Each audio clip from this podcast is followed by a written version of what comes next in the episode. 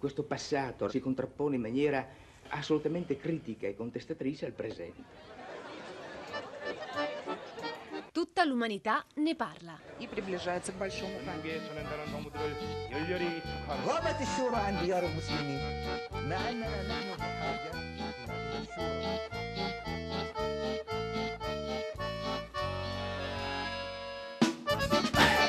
Buongiorno, buongiorno, un caro saluto da Edoardo Camurri. E da Pietro del Soldà, buongiorno, ben ritrovati. Buongiorno, ben ritrovati e benvenuti a questa nuova puntata di Tutta l'umanità ne parla, il talk impossibile di Radio 3 dove a parlare dei temi dell'attualità sono i grandi del passato. E oggi noi, Pietro, raduniamo come sempre le menti migliori perché siamo ancora nelle prime settimane del 2019 e come ogni buon talk che si rispetti non possiamo che provare a fare le nostre previsioni, a dare a nostro modo il nostro oroscopo per il 2019. Che, che 2019 sarà? Quali saranno i temi, le questioni? Allora, come sempre, Edoardo, di fronte alle grandi questioni, noi ci rivolgiamo alle grandi menti del passato, anche del passato recente. Per fare questo oroscopo del 2019 abbiamo convocato nei nostri studi RAI, una a Milano e una a Firenze, due grandissimi intellettuali, due sociologi, di più, sono anche due filosofi, due visionari, due scrittori che hanno eh, innanzitutto scatenato grandi dibattiti tra i colleghi, sulle pagine dei giornali, nelle università di tutta Europa, Io, di te, tutto il Michele mondo. De Mieri ci siamo formati Eh, poi studiando i loro i loro proprio libri. Ma hanno anche avuto un grande successo di pubblico, anche al di fuori delle cerchie intellettuali. I loro libri sono stati comprati, sono ancora nelle mani di tanti lettori e in qualche modo ognuno di questi lettori è alla ricerca di una parola chiara, di un'analisi nuova. Beh, Che dici, allora, li presentiamo? Presentiamoli a Pietro. Guarda, a te l'onore di presentare per primo il più discusso tra i recenti pensatori occidentali. Discusso, letto, commentato, imitato, Mm. è una sua espressione innanzitutto, quello della società liquida, diciamo della liquidità, la vita, l'amore. E Il mondo liquido ha conquistato l'attenzione mondiale e quindi no, direi che così l'ho già presentato, avete Beh, capito sì, eh, se che dici stiamo liquido, parlando... se dici Eh, liquido, eh, insomma, Dico eh, Zygmunt Bauman, eh, sociologo ebreo polacco, ha conosciuto i totalitarismi nel Novecento, l'esilio, è nato nel 1925, eh, un intellettuale che ha fatto ricerca un- entrambi i lati della cortina di ferro, il muro socialista è stato in Israele e poi si è stabilito definitivamente in Inghilterra, a Leeds, dove ha svolto un'attività accademica e una produzione editoriale davvero straordinaria fino a pochissimo tempo fa. Tante volte è venuto in Italia, il pubblico italiano lo conosce bene, ospite di tanti festival filosofici, intervistato mille volte dai nostri giornali. Zygmunt Bauman, benvenuto a Radio 3. Grazie, grazie, che bello essere qui di nuovo. Mi fa proprio piacere essere tornato in Italia oggi. Beh, tanto noi siamo felici di sapere, perdoni la battutaccia Bauman, che dopo la morte lei non è passato allo stato liquido. No, assolutamente no, sono allo stato gassoso e quindi posso arrivare in via spirituale. e- e chissà se lo stato gassoso beh, è una forma più capace oggi di interpretare il nostro futuro rispetto alla forma liquida. No? Ma Molti studiosi ormai parlano di nebulizzazione delle nostre esperienze. Insomma, su questo, questo potrebbe essere un Eh, tema. No, tra po' ci arriviamo, eh? anche magari con l'altro ospite, che Beh, a questo punto insomma, tocca a te presentare. Beh, l'altro ospite è insomma è un altro, insomma, non so neanche da che parte iniziare. Inizierei da un frammento, ecco, proverei a muovermi attraverso i frammenti. È già- è già- è già una parola sospetta. È già questa una parola sospetta, tipo il tuo liquido, perché il nostro ospite è un linguista, un semiologo, un critico letterario, uno strutturalista che si è preso a cuore allo stesso modo la lingua, faccio un esempio di Balzac e il significato del profilo delle automobili, le prime vacanze di massa dei francesi, il nuovo roman, il codice il significato della model e per l'appunto il discorso amoroso. A tutta l'umanità ne parla, signore e signori. Abbiamo con noi Roland Bartle. Buongiorno maestro! Eh, bonso- bonjour, bonjour. Ah, abbiamo bisogno mica della traduzione simultanea, chiedo Eh, letta a no, Parigi. da parlo un poco.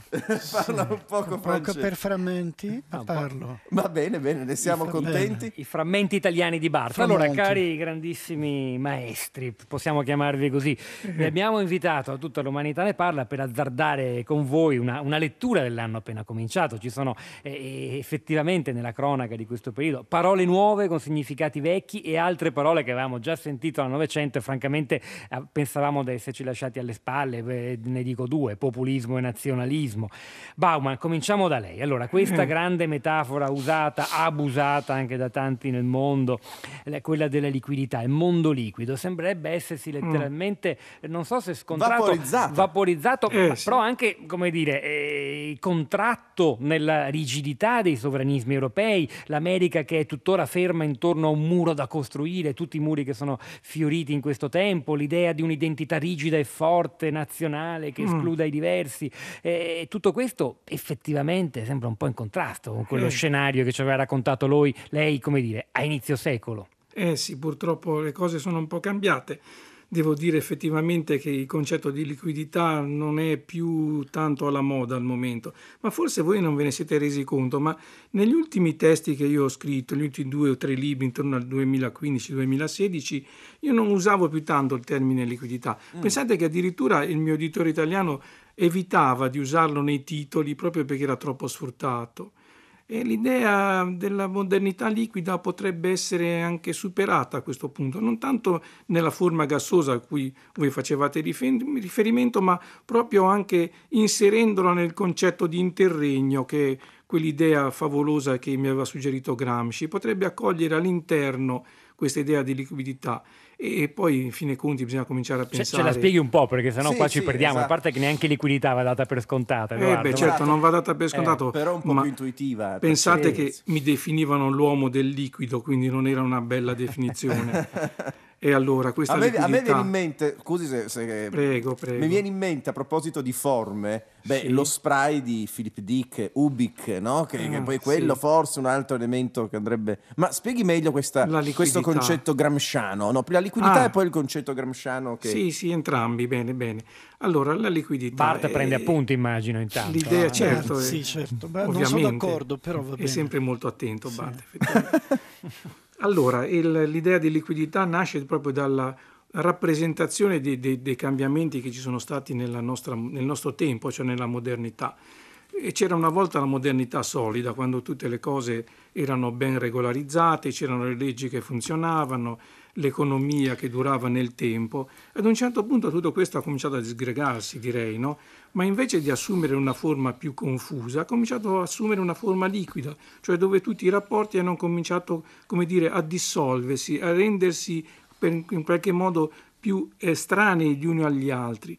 L'uomo è diventato più solo, si è perso in sostanza l'idea della comunità e quindi della solidarietà. Ecco perché ho cominciato a inventarmi l'idea di questa liquidità, Liquidità, certo. sostituendola al, al- al concetto principale invece di postmodernità, perché mi sembrava non più adatto a rappresentare E invece il termine con cui lei invece inizierebbe a inquadrare questo nostro oroscopo 2019, no? Quel termine quello di, gramsciano. quello di interregno, Di l'interreg- interregno.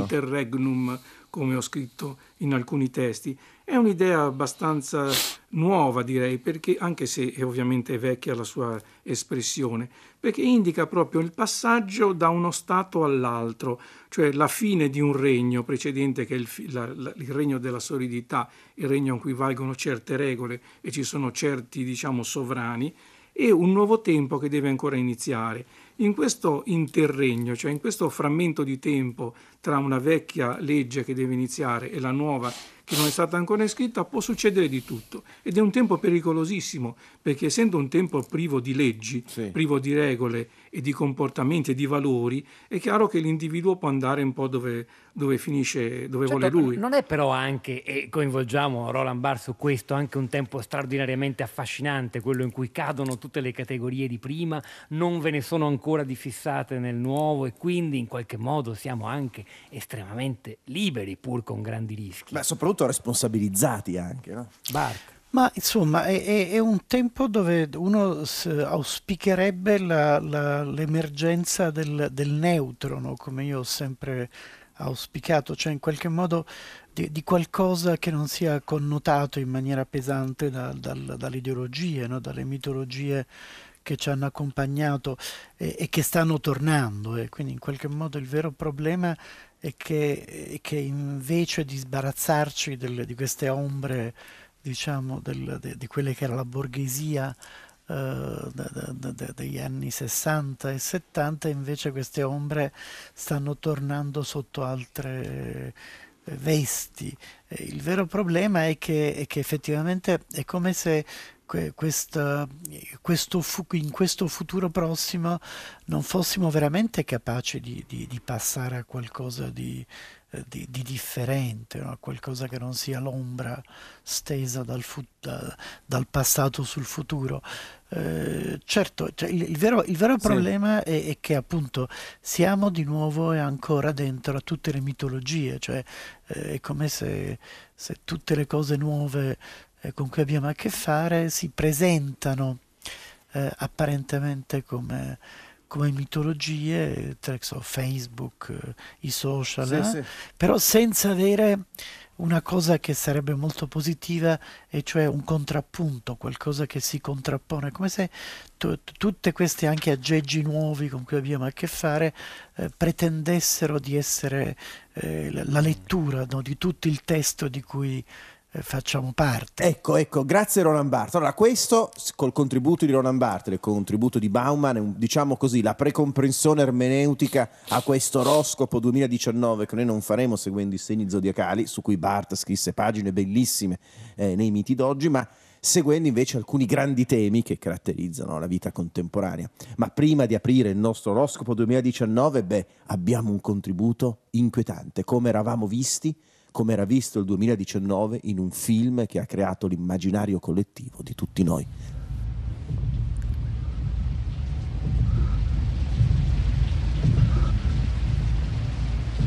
Io ne ho viste cose che voi umani non potreste immaginarvi. Navi da combattimento in fiamme al largo dei bastioni di Orione. E ho visto i raggi B balenare nel buio vicino alle porte di Tannhäuser. E tutti quei momenti andranno perduti nel tempo come lacrime nella pioggia. Ecco, avete sentito Blade Runner, appunto abbiamo, sopra, abbiamo prima citato Philip Dick, non è a caso, e così Pietro ci vedevano, no? Eh sì, è, è, sempre così bello vedere come eravamo nel, nel nostro stesso immaginario. È il futuro anteriore, il futuro ai anteriore. Noi, ai noi. Proviamo in questa, da detto noi siamo abituati, questa è la trasmissione dell'Ucronia alla radio, i tempi, il passato, il presente e il futuro che si mescolano. Eh, ma quali sono? Eh, riprendiamo da Bart, eh, che sì. in effetti Blade Runner non fece a tempo a occhio e croce a vederlo al cinema, seppur di poco, credo, ah. ma insomma eh, magari l'ha visto dopo, chi lo sa. Eh, quali sono i miti del 2019. E quelli della Francia e del mondo degli anni 50 che lei ci ha ricordato nei miti d'oggi, la nuova Citroën nel viso della Garbo, il Tour de France oggi? Ma io credo che oggi il vero mito eh, sono, sono due miti molto forti. Da una parte il mito dello, del, dell'ubiquità, cioè del fatto che, che, appunto Philip Dick direbbe ubic, cioè in qualche modo il mito di poter essere eh, dappertutto e contemporaneamente presenti a tutti, no? che è il mito del, del, de, dei social praticamente, e però eh, l'altro mito terribile è il mito del, invece di essere più locali degli altri, cioè in qualche modo il vero problema è pensare che ci siano delle persone che sono più capaci di essere locali di altre persone. Questa è la, un po' la tragedia. E anche qui c'è quel, quell'interregno, no? Cioè si va verso l'ubiquità, che è quasi una caratteristica delle divinità greche, no? Per cui insomma che si realizza attraverso l'utilizzo dei social eh, e del web, e poi c'è immediatamente l'antidoto, no? Oh, certo. L'interregno di cui parlava prima Bauman. Bauman è ancora mm. con noi, sì. Sì, come no, sto ascoltando. Le, lei Blade C'è un altro mi... Oh, le sì, lacrime certo. nella pioggia era il preannuncio della sua liquidità, non ci avevamo pensato, mi è venuto in mente adesso.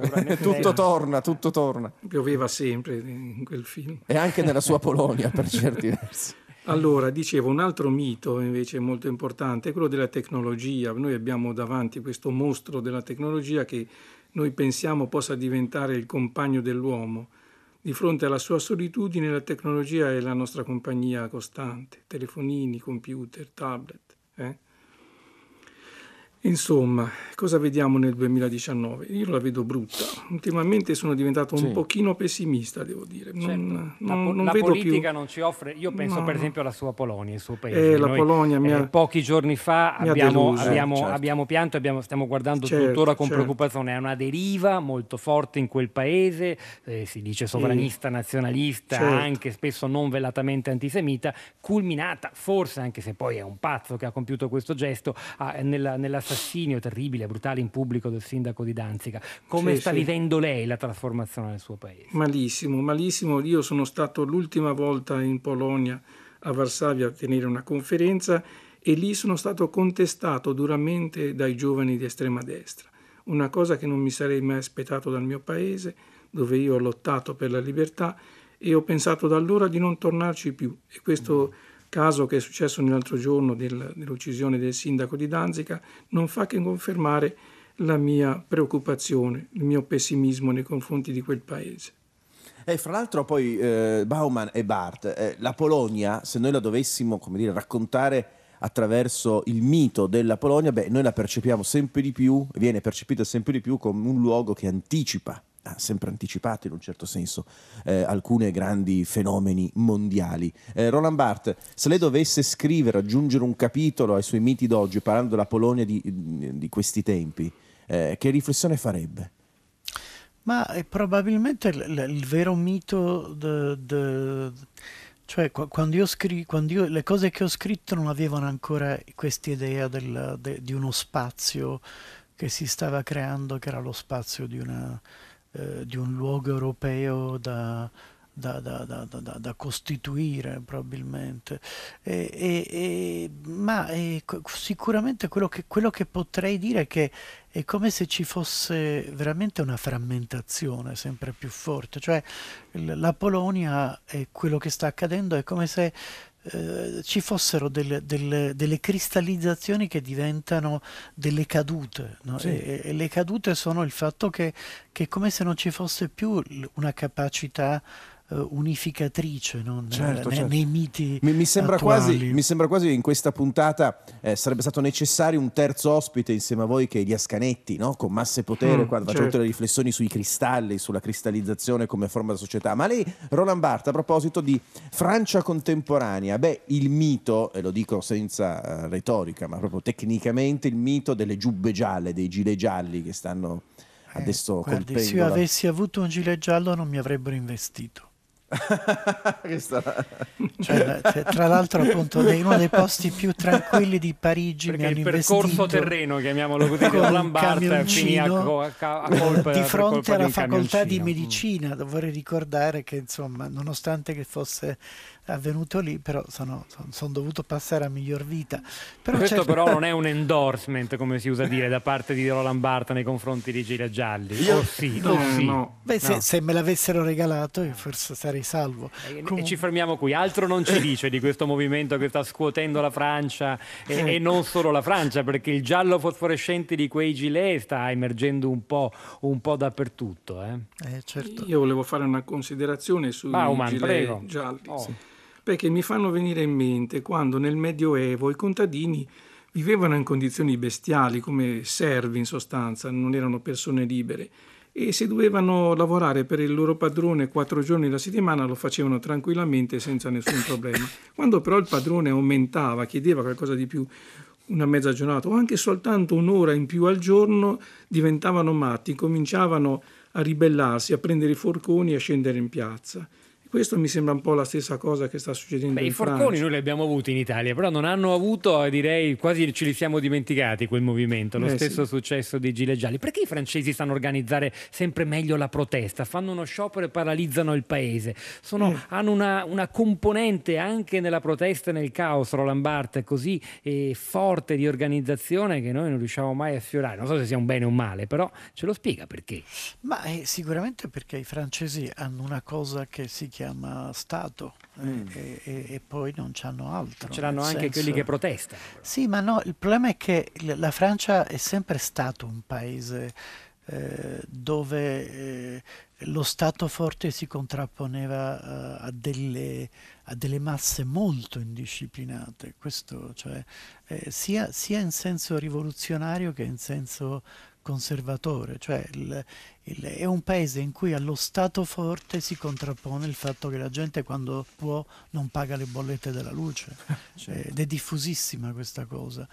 Per cui sì, per cui cioè, è come se la Francia fosse il luogo della disobbedienza sempre potenziale, perché appunto il grande spettro è comunque il fatto che, che le regole sono, sono incarnate in, in, qualcosa di ben preciso, no? che, puoi, che, puoi, quasi toccare. Se tu eh, in Francia entri da un panettiere e dici je voudrais un morceau de pain, non te lo dà perché se non dici bonjour infrangi una delle regole più pesanti, cioè è, è un sistema di regole molto forti costruito da gente che vorrebbe essere disobbediente. Anche questo, appunto, l'interregno di cui sopra. Ecco, ma sì. facciamo un pezzo proprio di oroscopo, no? Quando Roland Barthes nei miti d'oggi descrive l'oroscopo, dice, beh, tutte le voci dell'oroscopo, amore, salute, lavoro, eccetera, sono le voci che servono fondamentalmente per limitare il mondo piccolo borghese delle lettrici che leggono per l'appunto i giornali che danno gli oroscopi.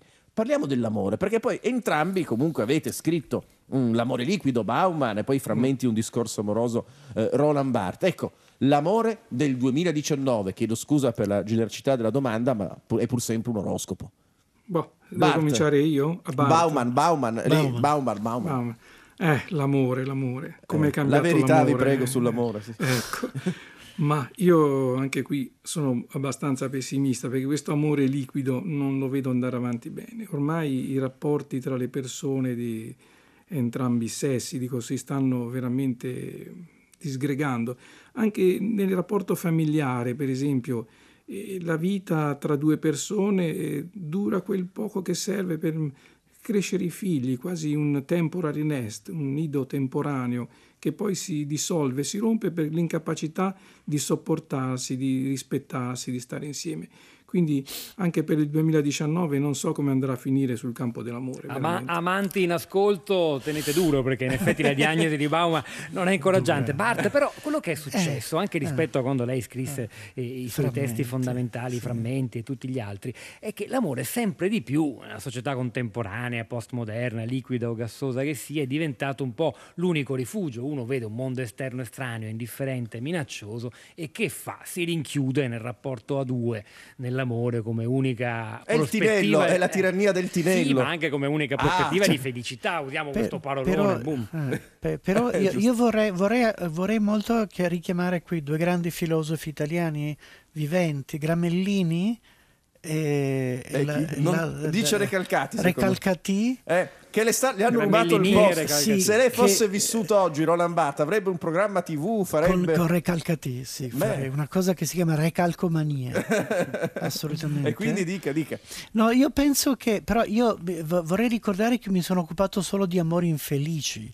Cioè, Beh, l'amore è sempre fra- infelice. I frammenti sono, sono, sono, sono amori non corrisposti.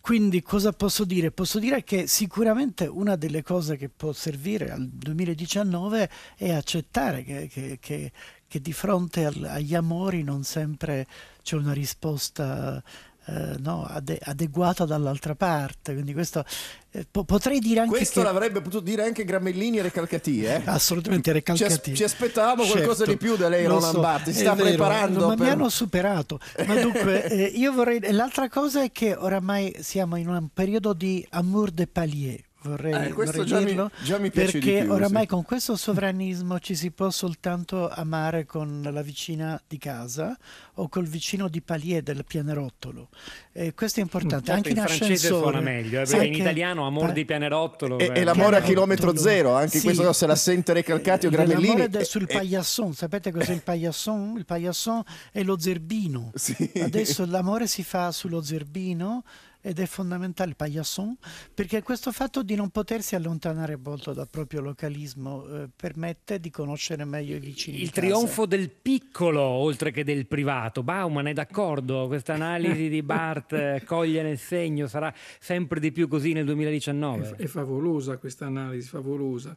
Sì, il trionfo del piccolo, però non dimentichiamoci che noi stiamo vivendo in un mondo globalizzato Quindi è inutile che andiamo a ricercare sempre il piccolo, il locale, il ristretto. Se noi non cominciamo a pensare in grande, a pensare in termini planetari, noi non riusciremo mai a comprendere veramente il nostro mondo, non vi sembra? Ed è un curioso paradosso perché eh, viviamo in un mondo globalizzato, l'ha ricordato adesso Bauman, non pensiamo più al fatto che viviamo in un mondo globalizzato, quindi la globalizzazione pensa al posto nostro e non pensiamo più alla globalizzazione. E noi globalizziamo il pianerottolo per E noi globalizziamo il pianerottolo, quindi siamo parlati della globalizzazione, non siamo più attori della globalizzazione. Va, eh, Ci chiudiamo abbiamo nel pianerottolo. Sì, abbiamo va, riassunto va, bene Bauman. Va bene, va bene sì, anche l'ascensore. Anche l'ascensore è un luogo privato anche, ah, quindi interessante sì. per quello. Sì. Ma come vedete l'uomo è sempre più solo, è sempre più solo.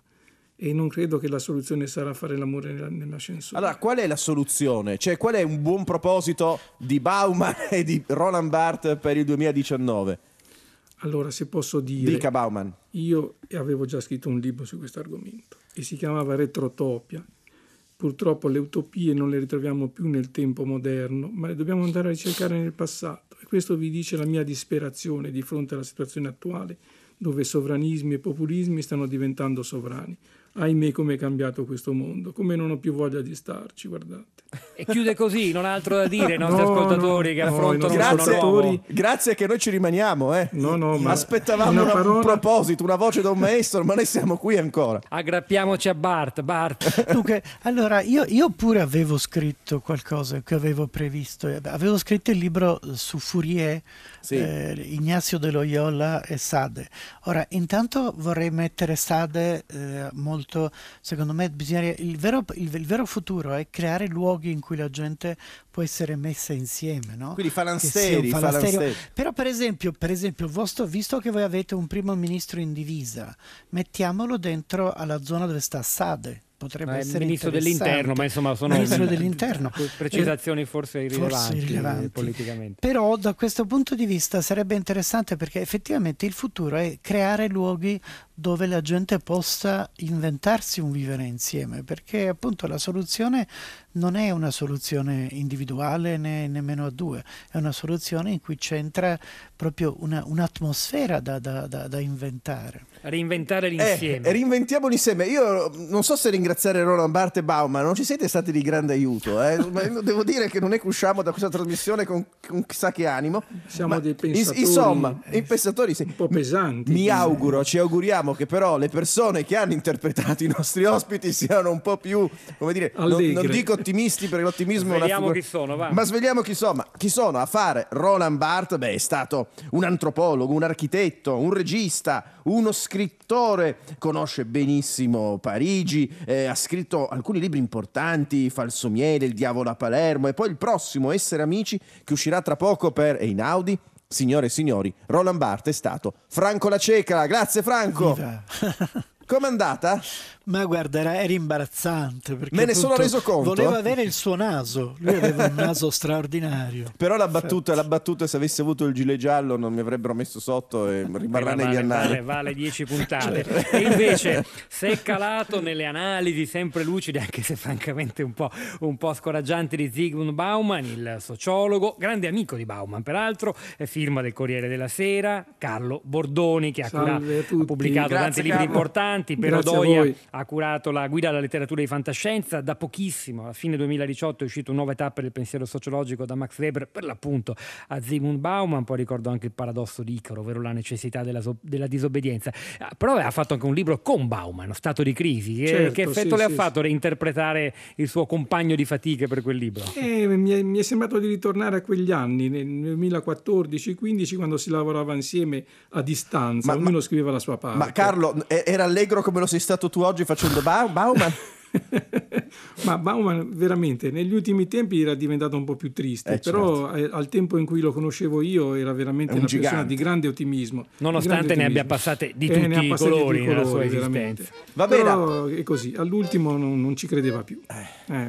Vabbè. Grazie Carlo Bordoni, grazie, grazie, grazie Franco La Cieca. Grazie, grazie davvero. Grazie ai nostri grazie. ascoltatori e Pietro del Sodà, come sempre noi diamo appuntamento per tutta l'umanità ne parla. A sabato prossimo alle 10 e un quarto. Chissà ciao. cosa combineremo. Arrivederci, ciao. Tutta l'umanità ne parla di Edoardo Camurri e Michele De Mieri. con Pietro del Soldà. Regia di Elisabetta Parisi. Puntate podcast su tutta